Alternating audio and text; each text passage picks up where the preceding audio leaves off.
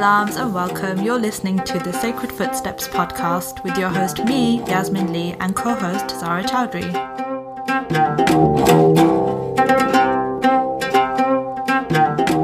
Sacred Footsteps is an online publication dedicated to travel, culture, and history from a Muslim perspective. In this series, we will be talking to writers, historians, artists, and a whole host of other people about travel as a spiritual practice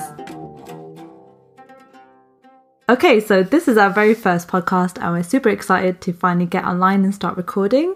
I'm really excited that today we're actually going to be interviewing our co host, Zara Chowdhury, who is the founder of Sacred Footsteps and also the editor of the online publication. Uh, so, Zara, hello. Hey, Assalamualaikum. How are you? Yeah, really good. Uh, are you excited as I am that we're finally doing this? I'm really excited, but I'm also really nervous. okay, you'll be fine. You do all the work behind the scenes so we can finally get to hear from you, which is great. Um, hear my voice finally. Exactly. I'm sure loads of people have been looking forward to that. So I just I don't know about that. I just wanted to start off just by we obviously all know who you are. Um, so maybe just for the audience, do you want to just tell them a little bit about yourself first to begin with? Yeah, sure. So, my background is in Islamic art and archaeology and history. Um, I have two young daughters and I also run Sacred Footsteps. Yeah, cool. Okay, so obviously we know that you run Sacred Footsteps and we've been um, sort of working together for a while now, sort of writing stuff yeah. for the for the blog and for the site. Um, and I stumbled across Sacred Footsteps because I was actually looking for uh, a holiday to somewhere in Europe, which to be honest, I didn't think was a very spiritual place. And I came across this article in Lisbon, and I was like, oh, okay, I never even thought of that as having anything remotely yeah. Islamic or cultural about it. And surprisingly, it did. So that's how I stumbled across it, and I, I, I kind of really just loved all the work on there, and that's why I got involved. Um, so how did you how did you start it? Just for people who don't know, like how did it begin? What made you think, oh, this would be a really good platform for Muslims? So it kind of started officially. It started like four years ago, but to be honest, it was kind of it was like in the works for a lot longer than mm. that. So when I first started traveling, it was like after I'd left uni, I'd just got married. So at that time, there was not really that much out there aimed at Muslim travelers. Yeah. So you have obviously you've got your Lonely Planets, you've got all the other really good, thorough guides, um, but they don't really tell you everything you need to know as a Muslim. Um, so, like, there was that. I kind of always had that in mind that it would be amazing to do something that would be a really good resource for Muslim travelers. Yeah. Um, but it was more than that because I visited Vietnam, and while we were there, we ended up praying in a masjid in Ho Chi Minh City that had um, it was actually built, I think originally, the original building was built in the 30s by Indian migrants who used right. to live in the city at that time. Because okay. at that time, Ho Chi Minh City had a, a, they had a lot of immigrants from all over the place, including a lot of Muslims.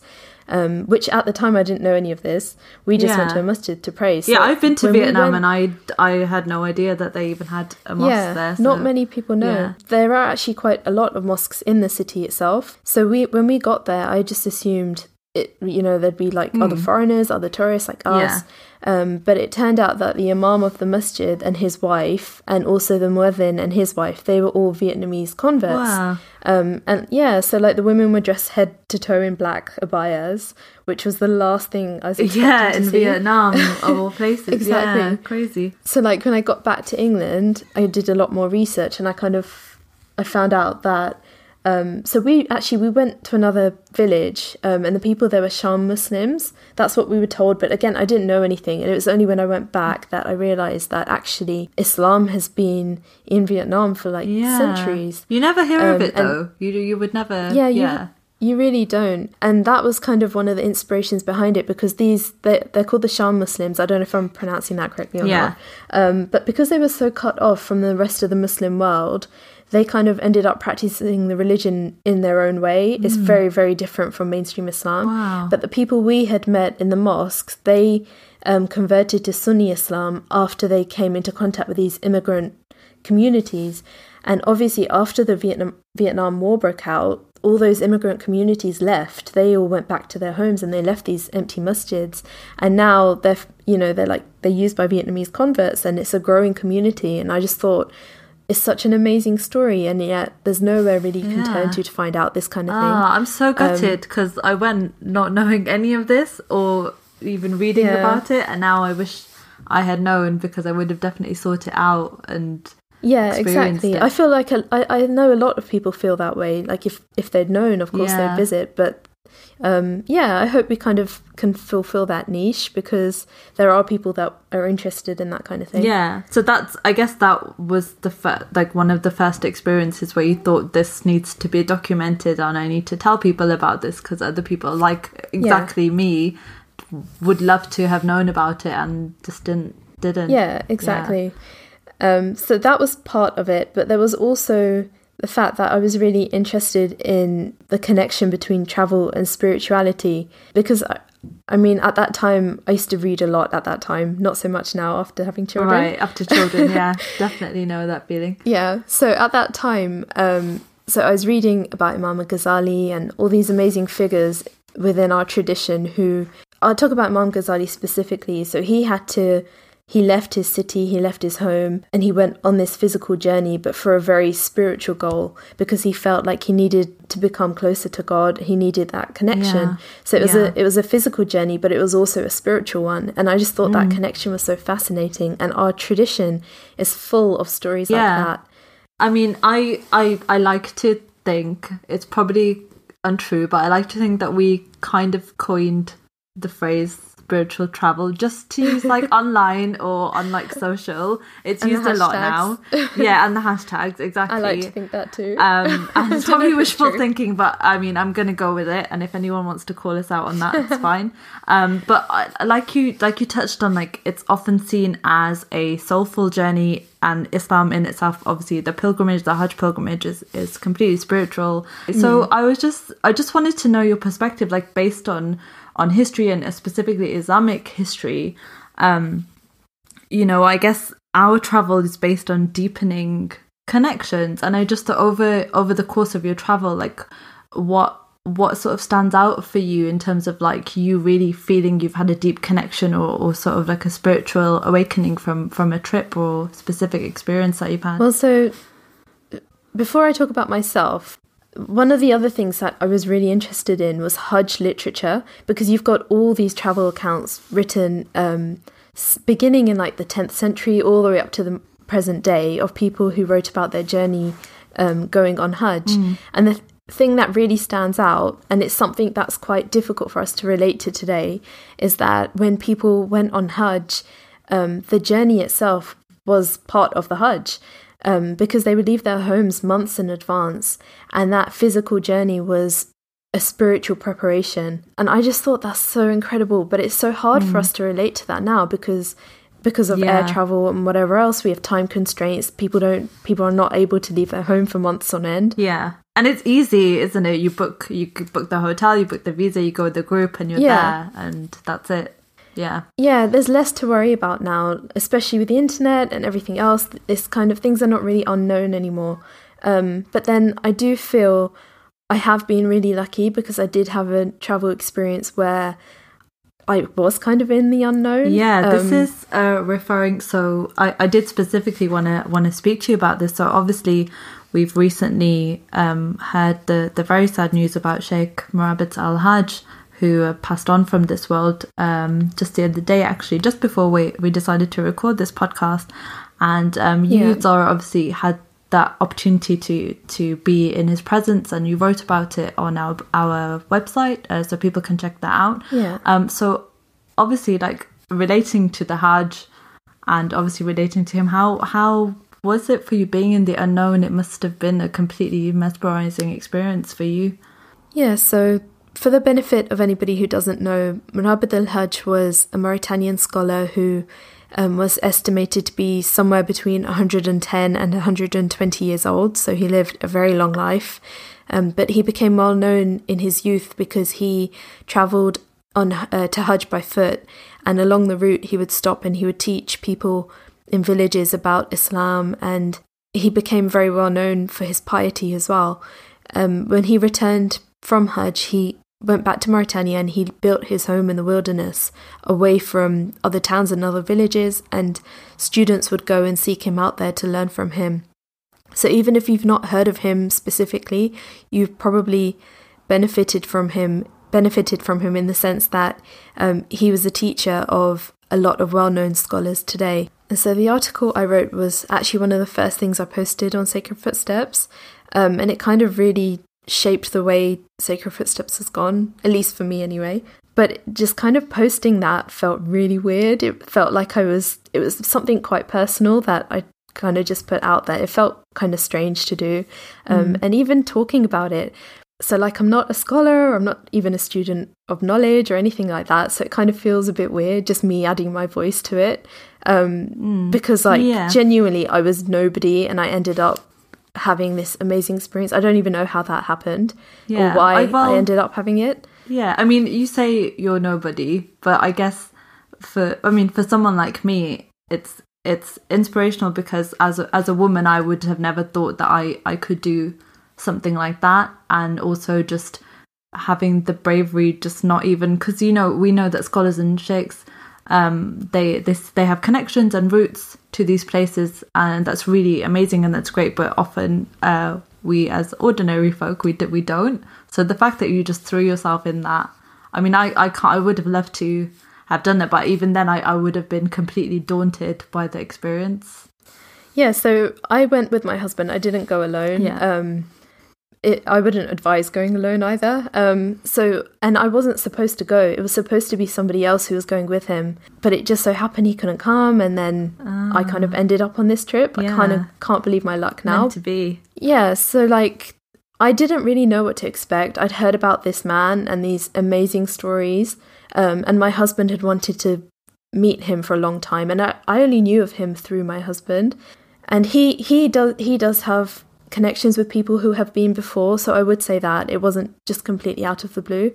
But then, yeah, so I'd heard these incredible stories. So I kind of, I didn't know what the journey would be like. And especially going as a woman, I tried to find out if anybody, if any other women I know of or whatever had been.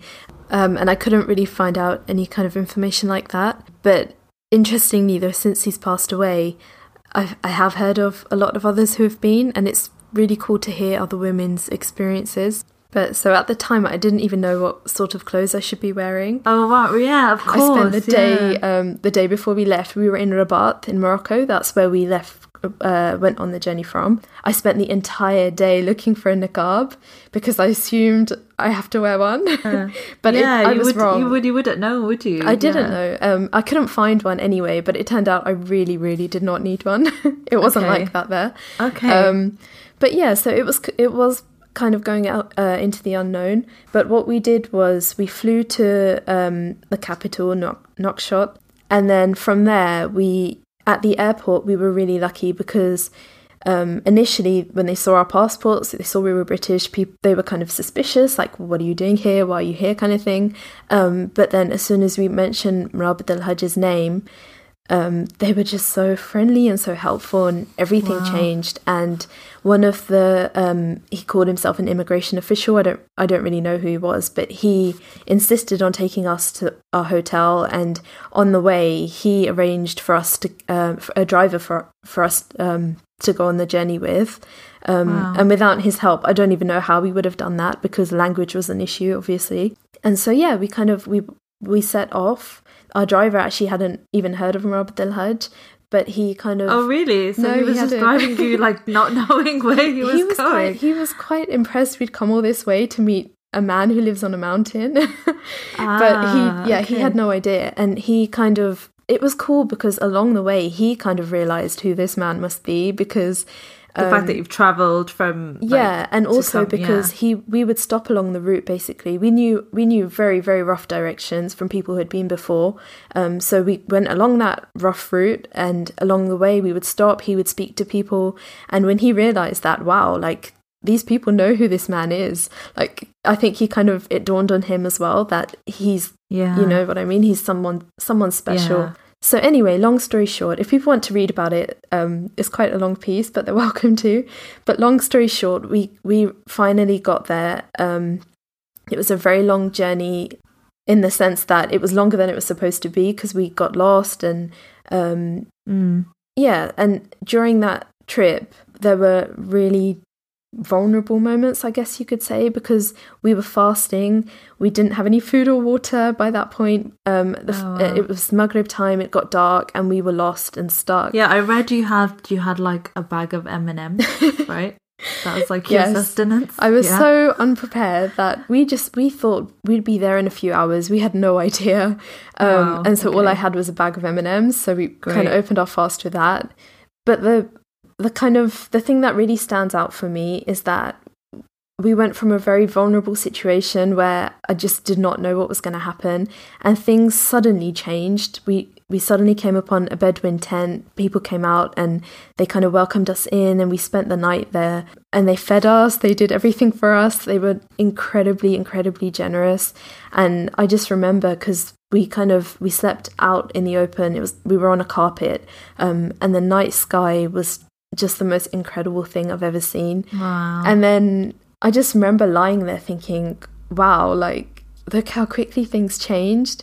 And I don't know, it just kind of, it feels weird talking about it, but it just kind of, I remember it occurred to me that um, God was always there. Like he he knew what was happening the whole time, even though we felt lost and whatever else. But he he was still there. And those those moments that you, those moments you get when you're traveling, I guess, especially like spiritual travel, when you just hits you that oh actually i'm not this is not me i'm not in control at all yeah definitely situation. that's that's yeah. how we felt that like we're not in control but somebody is in control and we kind of have to trust him and i think yeah. that's probably the first time where i really felt like i'd placed my trust in him and i mean the point of me mentioning all this is that i really do feel that you can kind of get that through through travel in a way you can't in your ordinary day to day life. Yeah. Because when you're amongst your home comforts, you know how things work, you know, you know what I mean? Like, you know how things run.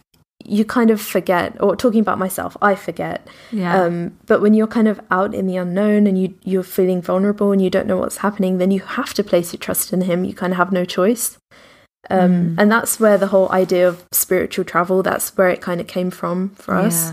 Yeah, I um, guess it's. Um, like in in a sense sacred footsteps is is a bit different for us because it's less about the the you know the yoga retreat and the kind of uh you know spiritual travel now nowadays is kind of associated with that sort of yoga and meditation yeah. and retreat but i guess it's more about um, sacred footsteps It's more about documenting the experiences of building like meaningful connections or mindful connections yes um, with the space completely. and also with people uh, that you meet that are such great people um, specifically in islam um, so just like how so you you obviously finally made it to mm. Murabit al Hajj is, is it a te- is it a tent or that he well so when we got there staying? I think things have changed a lot, like within the last 15 years or something, because people who went back then, we were in a 4x4 and we were really lucky. Like, even though that felt difficult yeah. at the time, it was nothing compared to what people had to do like 10, 15 years ago. They had to go up, um,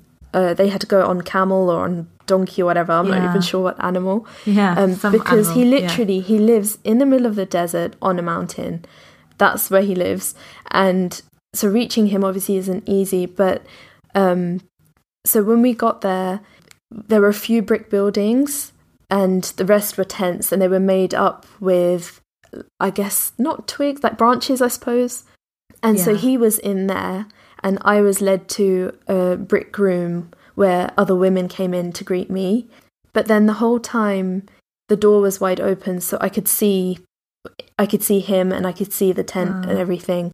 And the thing is, the, the biggest regret I have about all of this is that my Arabic was terrible and I couldn't. Right. They wanted to speak to me and I wanted to speak to them, obviously. Yes. Um, yes. And it was it was quite difficult. Like my Arabic was so broken and um, so yeah. But I could see him. Um, I didn't I didn't go over to him, but I look back now and I do think they were asking me if I want to see him. Oh, right. I, okay. I, thought they were saying, Have you seen him? Oh. So I was like, No.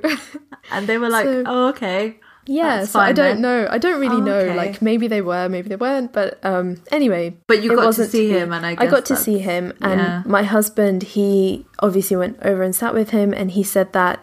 Uh, I think he said when he was he went in, he was lying down, but he got up for him, and oh. um, he was saying "Ba'id, Ba'id," like yeah. from far away, as yeah. you've come from far away. Um, and he like made dua for us, wow, and yeah, and so we were there for a few hours, it was literally only a few hours so compared to other people who obviously studied with him yeah i mean it's such such a short amount of time but yeah honestly the effect i feel like the effect of that whole experience on me was huge because it really did change my outlook like i know it sounds so cheesy to say all these things but i really do no, feel yeah. like it changed uh, my outlook yeah. completely yeah um, i don't i don't think it's i think i think in certain i think it's completely genuine that it would change your outlook because you don't just you don't just make a journey for nobody, right? You you, yeah. you make a journey to meet someone of, of great significance. So it's it's obviously the amazing, other thing I would yeah. say though is that um, because like I said, we got lost and it was longer than we were expecting the journey to be. Um, but I really, really feel like that had to happen. I feel mm, like yeah. that really kind of prepared us for where we were going. And then ha- I actually recently read a quote by Murabit Al Hajj. I don't know completely off by heart, but it was along the lines of um, that he'd built his home far away. He'd built a barrier between himself and the people so that by the time people reached him, they were not thinking of dunya. And I just right, thought, wow, wow, that's like that's so profound. Because yeah. by the time we reached there, like I think we were completely different. Our thoughts were completely different um, yeah. to when we had set off. Yeah. So even I, I guess it because spiritual travel, I guess in that sense, it, encom- it doesn't just encompass. It, it encompasses difficult travel as well. I mean, we think of travel as you know the luxury and the five star and the really great shots on Instagram, which I want to get to in a minute about Insta travel. Um, but I guess we we kind of overlook the the difficulty in a journey, but the kind of the sweetness that comes after after the difficulty. And we know in our tradition, after hardship comes ease.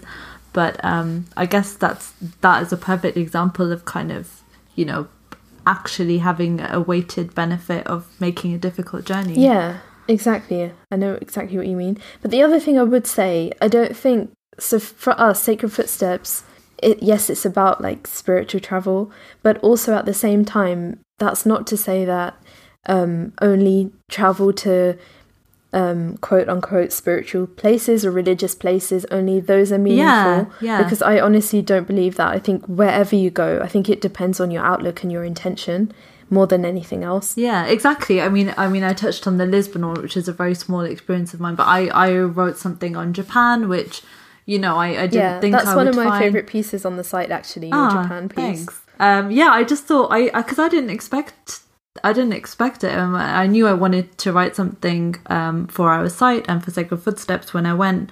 Um, but I didn't know how it would pan out. But just some of the experiences I had in Japan with the people, their their their adab, so their the way they were with respect, mm. and just the cleanliness of the place, and all of these things were deemed like spiritual to me and i just thought wow this is such a community of people that have such coherence and and it was just it was just really beautiful. And then i did really think that you know well well god is everywhere so obviously travel is kind of all around the globe. You're going to get something. If that's your intention yeah. you'll get something meaningful from wherever you go whether that's you know to the middle of the desert or like even like a city.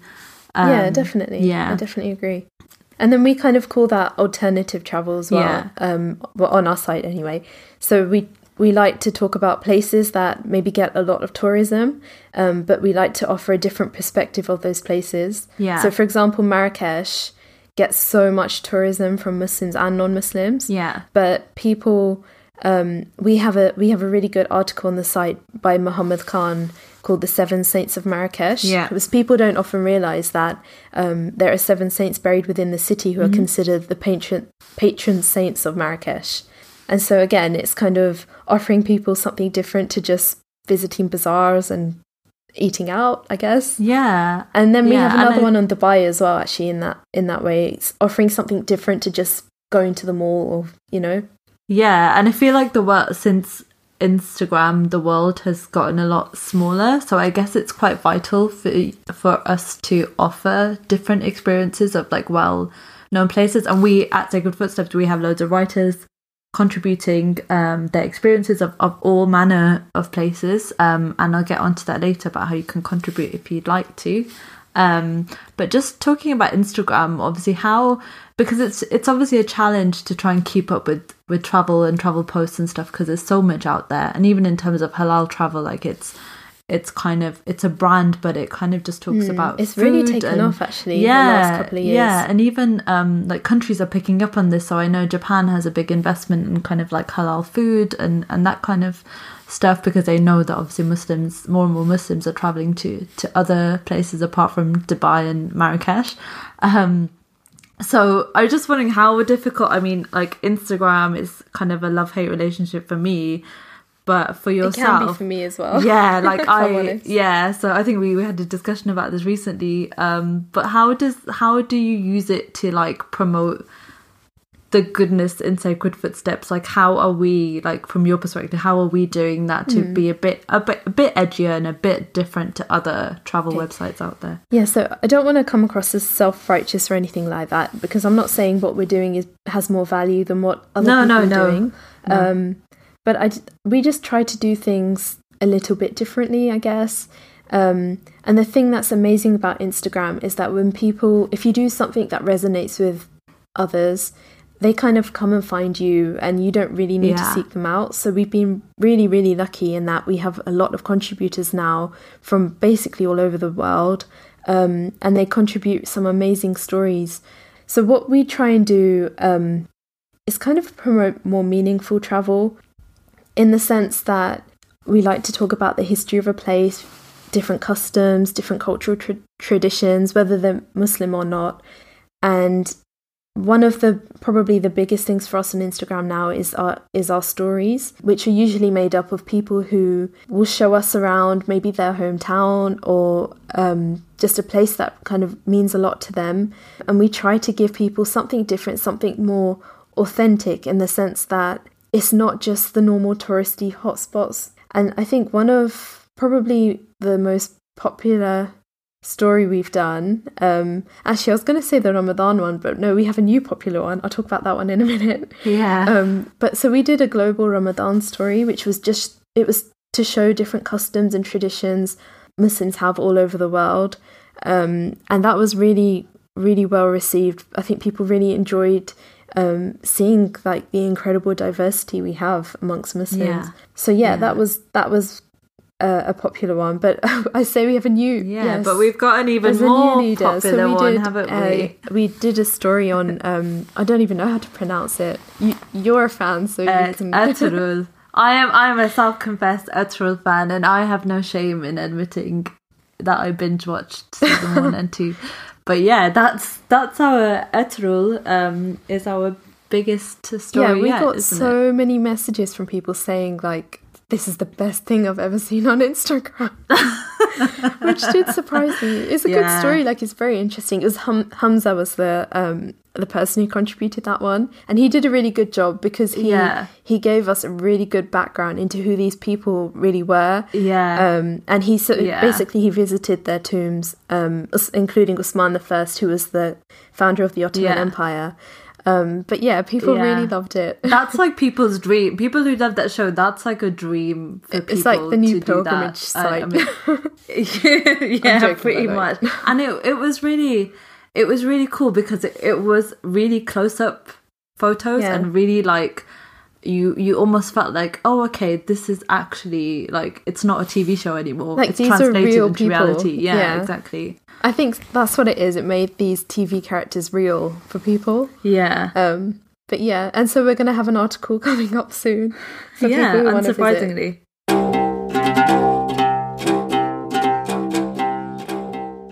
So I I feel like you've been everywhere, but I haven't.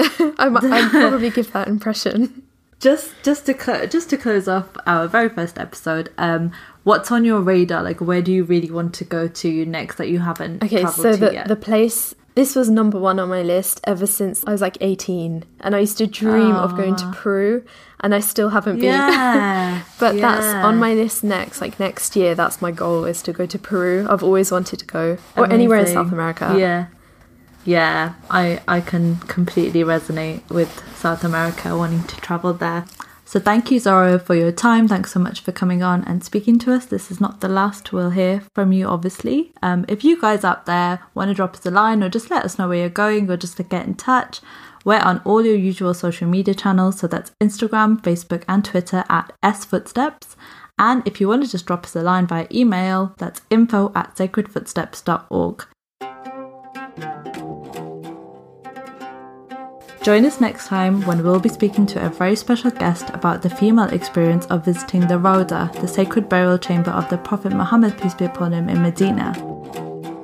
Until then, drop us a line sometime and safe and blessed travels.